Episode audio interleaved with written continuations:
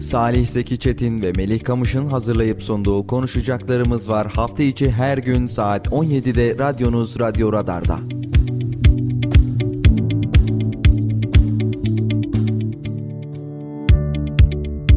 Salih Zeki Çetin ve Melih Kamış'ın sunduğu konuşacaklarımız var başlıyor. 91.8 Radyo Radar'dan konuşacaklarımız var programından herkese mutlu akşamlar sevgili dinleyiciler.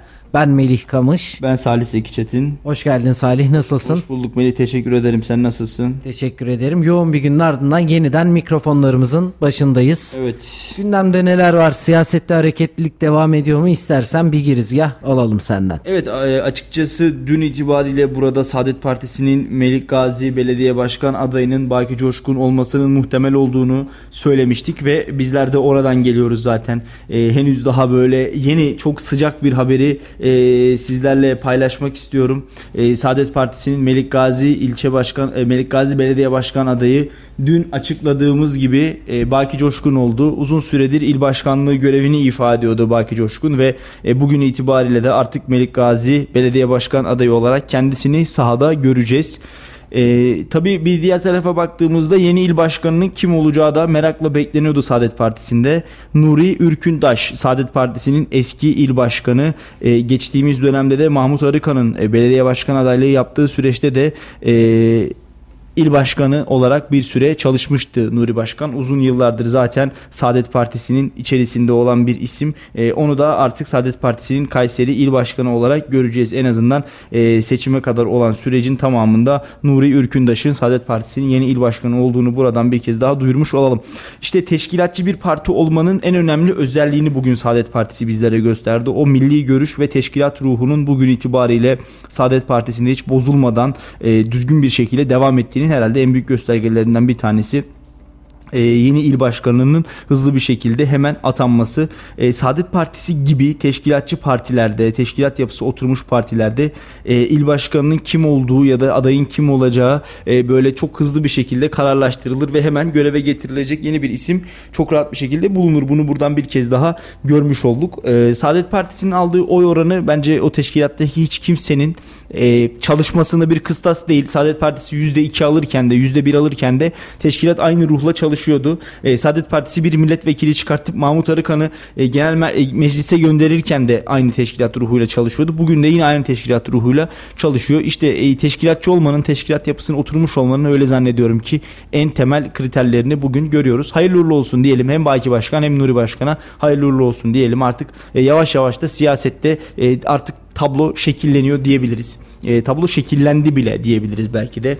E, Baki Coşkun da uzun süredir zaten Kayseri siyasetinin tam göbeğinde e, yer alıyordu. Geçtiğimiz dönemde milletvekilliği adaylığı da yapmıştı aynı zamanda Saadet Partisi. Yanılmıyorsam 5. sıra adayıydı. E, bir önceki 2019 genel seçimlerinde Bugün itibariyle 2018 genel seçimlerinde düzeltiyorum. E, bugün itibariyle de 2024 yerel seçimlerinde e, Mahmut Arıkan'ın yanında Belediye Büyükşehir Belediye Başkanı'nın yanında Melik Gazi e, belediye başkan adayı olarak mücadelesini sürdürecek diyelim.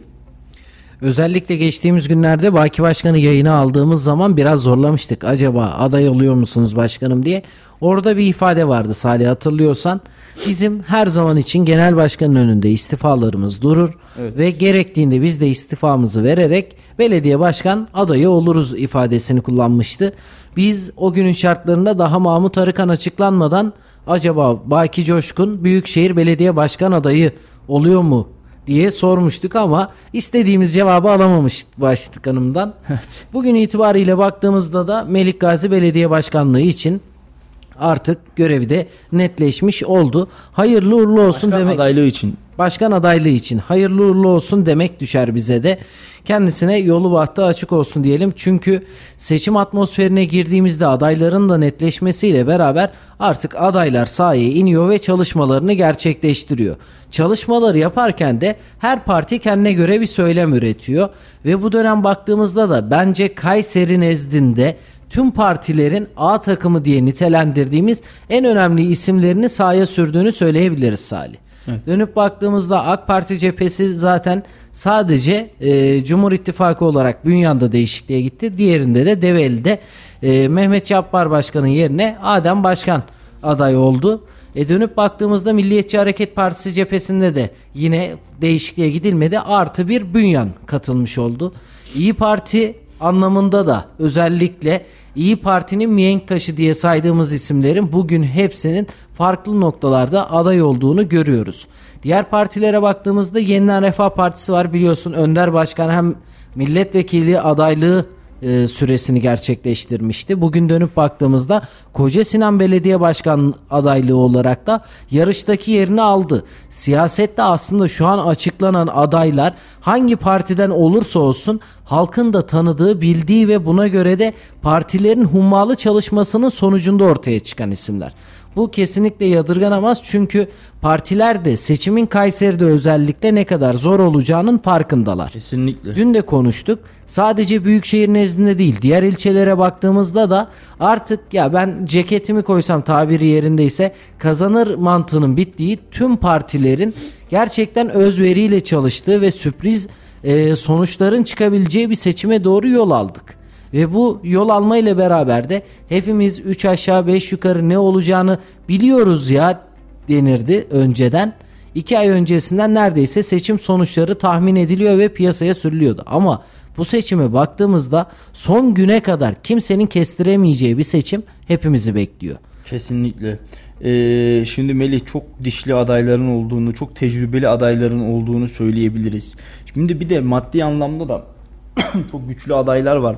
Ee, geçtiğimiz seçim dönemini ben hatırlıyorum. İşte özellikle muhalefet siyaset e, muhalefet partilerinin siyasi arenada ve e, siyasi ortamda çok fazla böyle adından söz ettirdiği bir dönemi bir süreci görmemiş, yaşamamıştık. Yani bugün ben bakıyorum işte Kayseri Spor Stadı'nın olduğu bölgeden hatta Keykubat'tan OSB tramvay durağının oradan e, tramvay yolu boyunca takip ederseniz e, mazakalandığın o Malatya yolu, Adana yolu diyeceğimiz belki de Maraş yolu diyebileceğimiz bölüme kadar, e, İldem'e kadar İyi Partili adayların özellikle Yeniden Refah Partili adayların, e, Saadet Partili adayların fotoğraflarının olduğunu, afişlerinin brandalarının asıldığını görüyoruz. Şimdi e, tabii bu bir taraftan maddi gücü beraberinde getiriyor. Yani eğer paranız varsa bunu yapabilirsiniz. Paranız yoksa bunu yapamazsınız. Yani bir sefer asarsınız afişiniz kesildiği veya afişiniz indirildiği anda yenisini asamazsınız. Ama bu seçim döneminde ben bakıyorum belediye başkan adaylarına muhalefet partilerinde de e, maddi anlamda da ekonomik durumu çok güçlü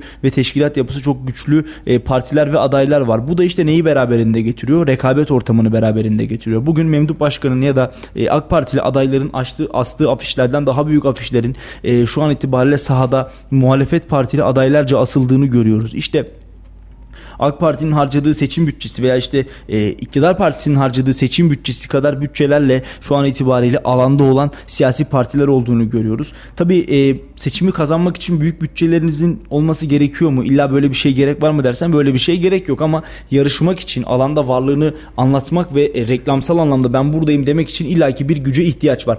Şimdi e, dün itibariyle e, bir büyüğümle diyeyim öyle söyleyeyim bir sohbet ediyorduk ve ona Atatürk'ün Kayseri'ye gelişini hatırlattım. İşte seçim bütçelerinden konu açılmıştı. Yani Gazi Mustafa Kemal ve arkadaşları Kayseri'ye gelirken arabalarının lastiği patlıyor ve tabii ki e, araçta yedek bir iç lastik olmadığı için, hava pompası olmadığı için araç lastiğine e, elde eldeki kıyafetleri, bavuldaki kıyafetleri çıkartarak lastiğin içerisini dolduruyorlar ve yollarına böyle devam ediyorlar. Milli mücadelede kimse bu halkı çiçeklerle karşılamamıştı. Kimse bu mücadeleye tam manasıyla sonuna kadar destek destek olmamıştı. Ne varsa ne yoksa insanlar elindekiyle avucundakiyle yokluk içerisinde yapmıştı. O yüzden bugün bir parti hiç kim olursa olsun iktidarı muhalefeti e, hiç hiç fark etmez. İlla çok büyük paralar harcayarak bugün siyasi arenada varız demelerine e, gerek yok. Seçim kazanmak için e, doğru kadrolar, liyakatli isimler, e, güçlü adaylar ve tabii ki e, ben buradayım diyebilecek açıklamalar sadece bence yeterli olacaktır. Ama dediğim gibi illa e, alanda reklamsal anlamda çalışma yapmak için böyle bir güce ihtiyaç var.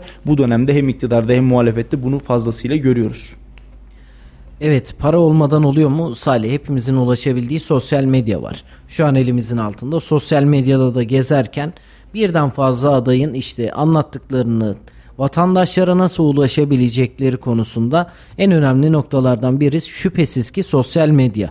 Biz bugün sosyal medyaya girip baktığımızda da vatandaş ve başkan buluşmaları başkan istese de şurada 45 gün kaldı. Tam 45 gün sonra seçim var Salih. 1 milyonun üzerindeki vatandaşa tek tek gidip derdini anlatamaz.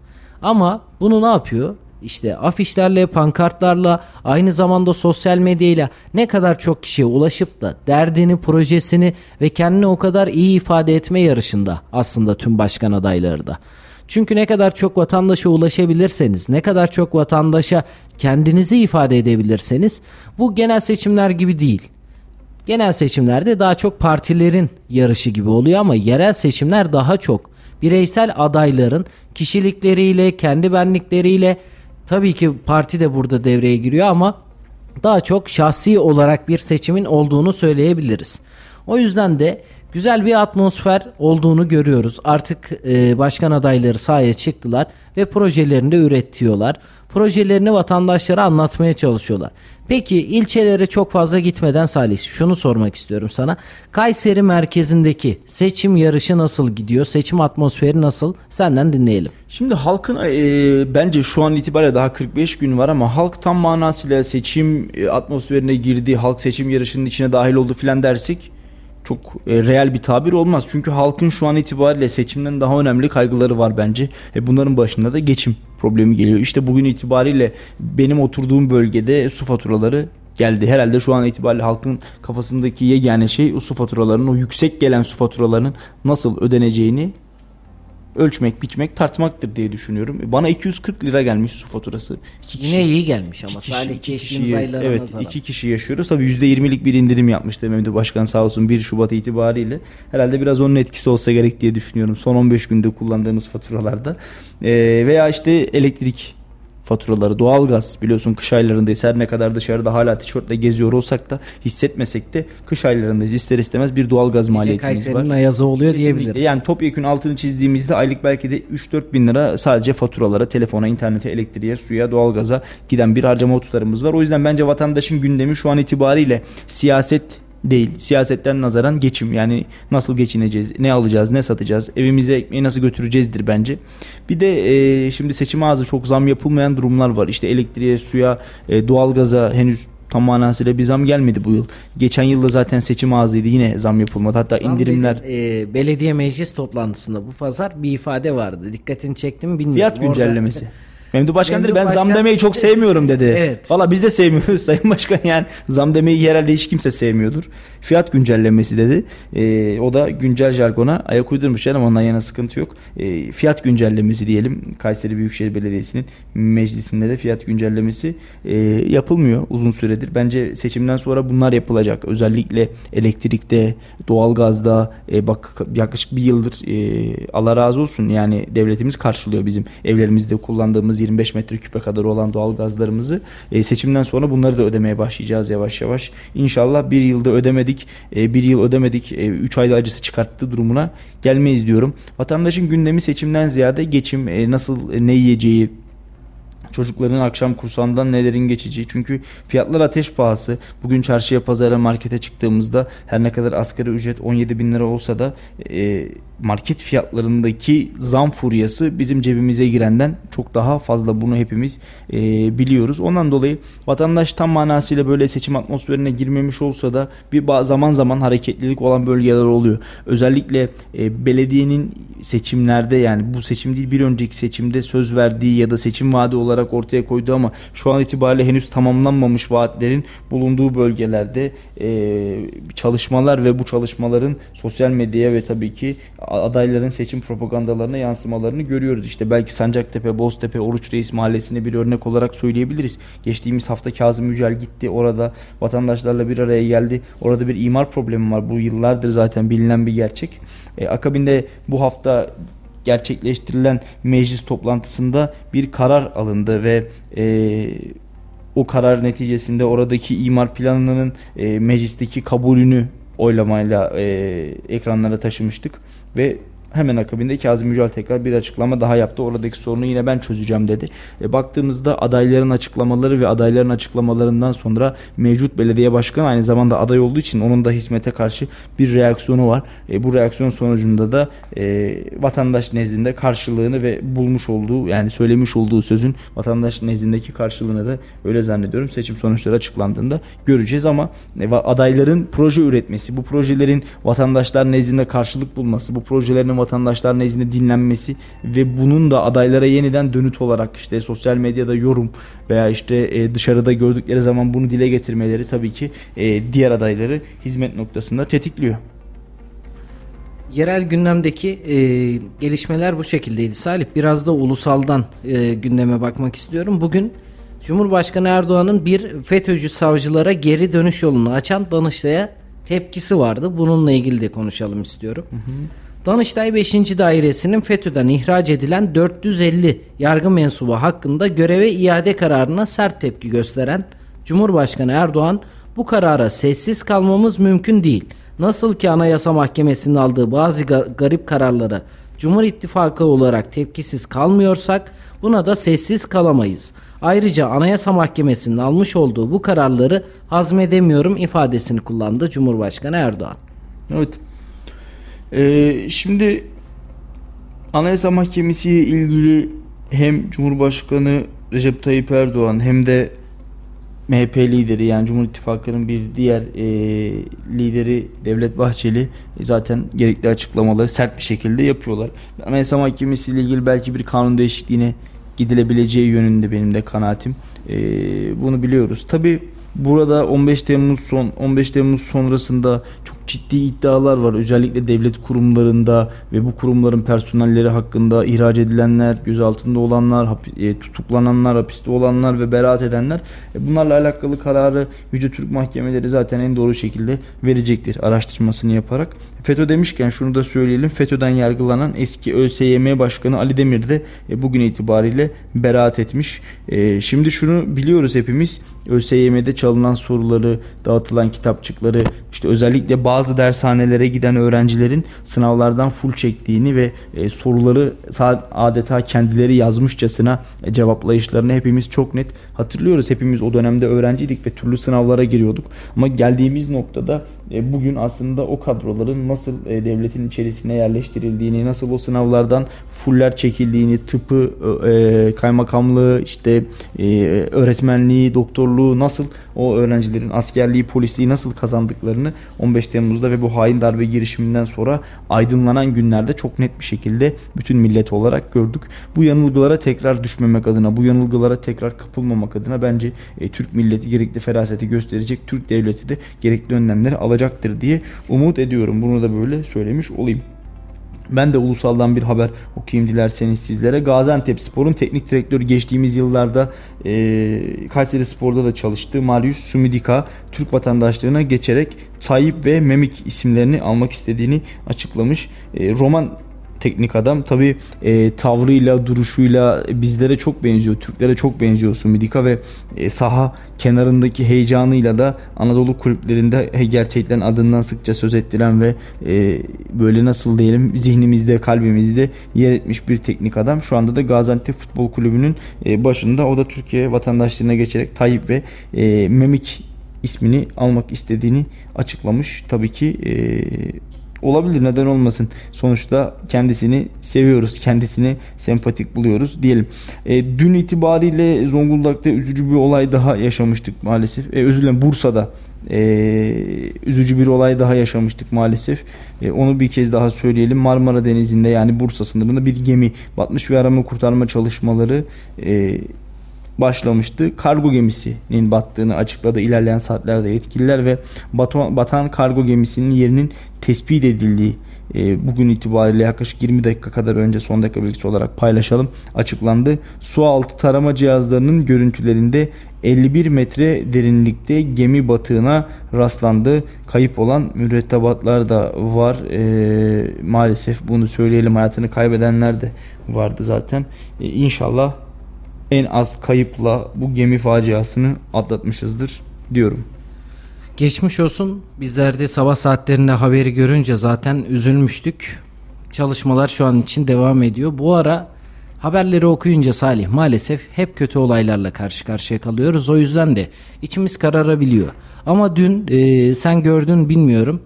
Kayseri'de bir şule öğretmenimiz vardı. Evet. Şule öğretmenin yaptırdığı dans öğrencilerine hareket üzerine bazı danslar gerçekleştirdi ve bu da sosyal medyada ulusal çapta viral oldu. Ve gördükten sonra bu kadar kötü ortamın içinde yapılan öğretmenin enerjisiyle, öğrencilere verdiği enerjiyle beraber güzel haberi görmüş olduk. Bugün arkadaşlarımız zaten okula gitti ve orada da bir haber gerçekleştirdiler. Sosyal medya hesaplarımızda da mevcut. Dün ben o haberi gördükten sonra aslında ne kadar çok e, yaşamın içinden güzel haberlere muhtaç kaldığımızı e, hasretini farkına varmış oldum.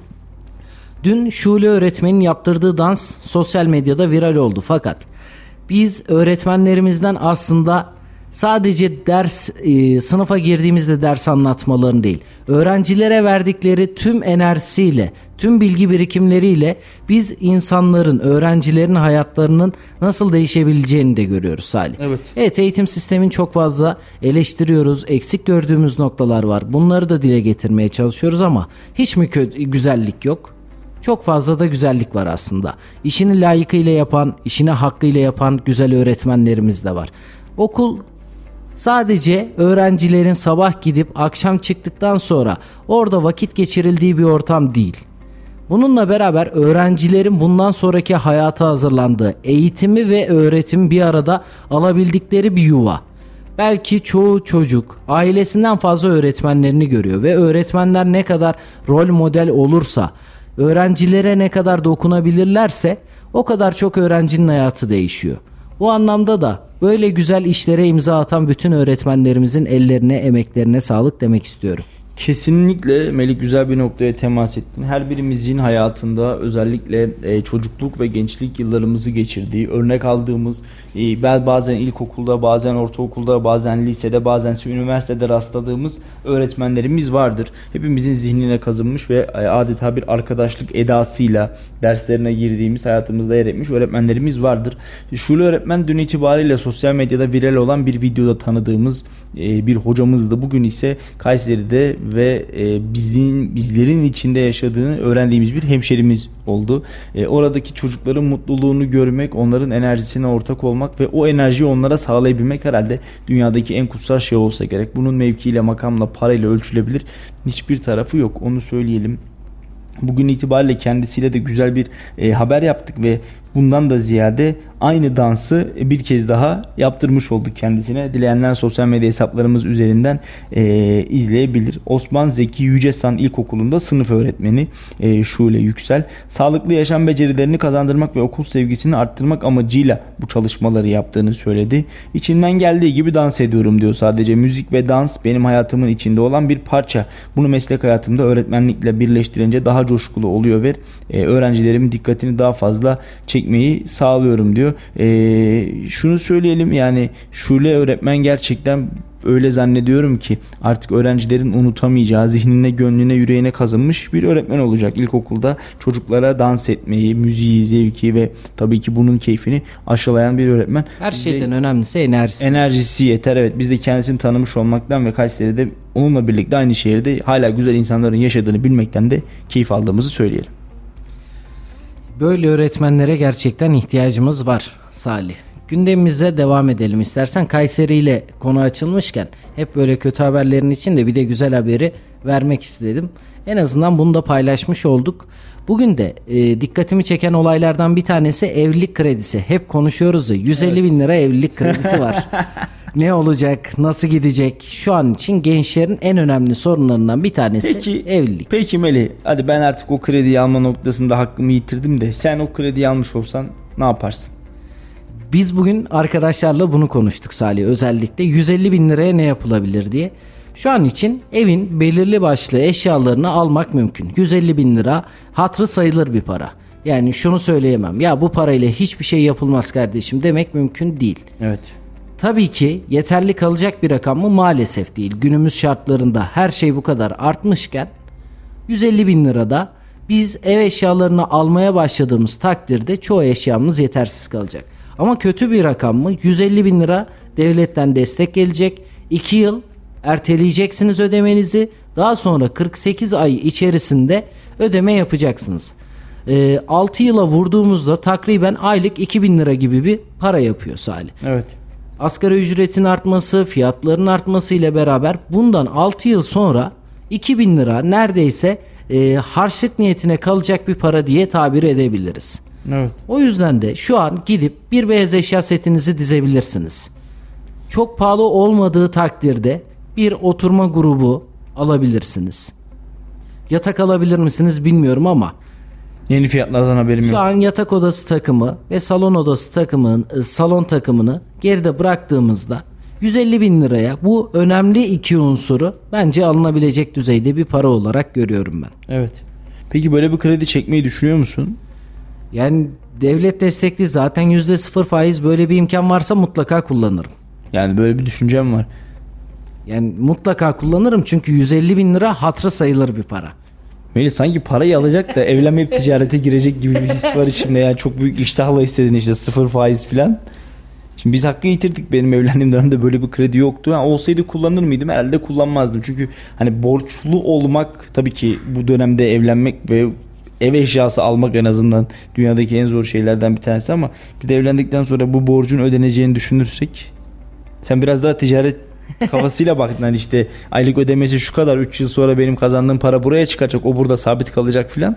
Salih geçtiğimiz yıllarda 20 bin liraya beyaz eşya seti dizi. Sen en son bedelli askerlik yapmaya çalışıyordun. Ee, Hala hala, çalışıyorsun. ben seni tanıdığımda bedelli askerlik 50 bin liraydı. Ee, şu anda 182 bin lira. 3'e katladı. Her yıl Hala sen... ben gidemedim. Ha, işte şöyle oluyor. Sen her yıl e, para biriktiriyorsun, çalışıyorsun, çabalıyorsun. Sonuna geldik. Sonuna geliyorsun anda- tekrar zam geliyor. Sonuna geliyorsun tekrar zam geliyor. Yani ufak bir miktar açığın kalıyor. O açığı tam tamamlayacaksın. Zam geliyor. Yeni bir zam, yeni bir zam geliyor. Ya bu şahsi bir şey olsa belki algılanabilir ama buradan ülkenin durumunu aslında e, görmek de çok mümkün Salih. Yani tam bitti diyoruz artık bedelli askerliğe gidebilir miyiz acaba dediğimiz anda bir açıklanıyor zam gelmiş. Şu an o söylediğim dönemden bugüne baktığımızda arasında 3 katı fark var Salih. Evet. Yani ben o dönemde yaptım mesela. Yaptım geldim. Sen hala yapmaya uğraşıyorsun. Eğer ben de o dönemde yapmış olsaydım Şu an 3 hiç- kat daha daha karlıydım. Evet, şu an hiçbir problemin sıkıntın yoktu. Yani bu evlilik kredisi de bence e, buna doğru dönecektir.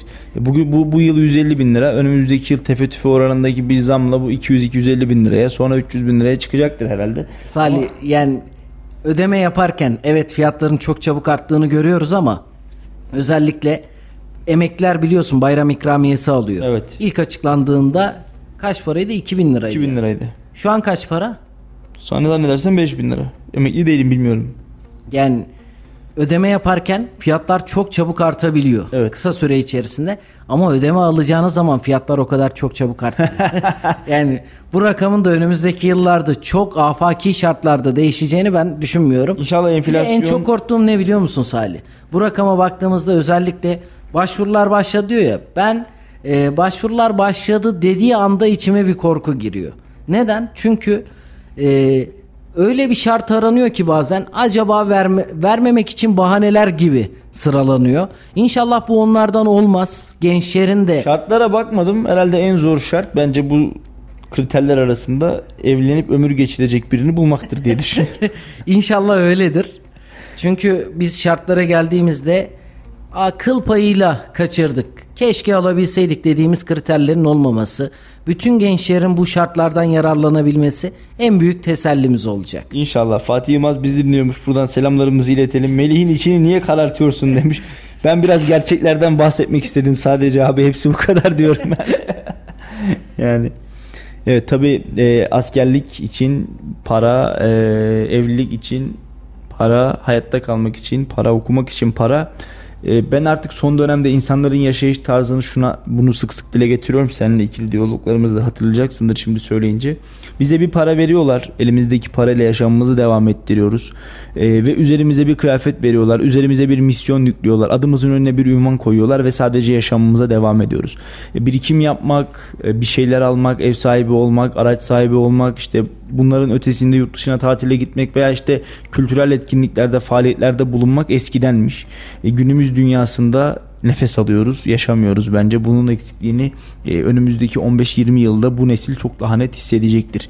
İşte benim yaş kategorimdeki arkadaşlar belki ortaokul belki lise çağlarında e, yurt dışına çıkma fırsatını biraz daha çok ve sık bulmuşlardır. Ama bizden sonra gelen nesil özellikle Z kuşağı dediğimiz 2000 ve sonrası adına konuşuyorum yurt dışına çıkış oranlarına ya da çıkma isteklerine kültürel anlamda tarihi anlamda turist anlamında çıkma eğilimlerine bakarsak bir düşüş olduğunu çok net göreceğiz. Gerek dolardaki kur artışı dövizdeki kur artışı gerek ülkemizdeki gelir eşitsizliği gerek aldığımız her şeyin enflasyon karşısında yeniliyor olması gerekse cebimizdeki paranın her geçen gün azalıyor olması bizim kültürel faaliyet yapma arzumuzu ve bunu yapma isteğimizi ve yapma e, talebimizi de her geçen gün düşürüyor, gardımızı düşürüyor maalesef.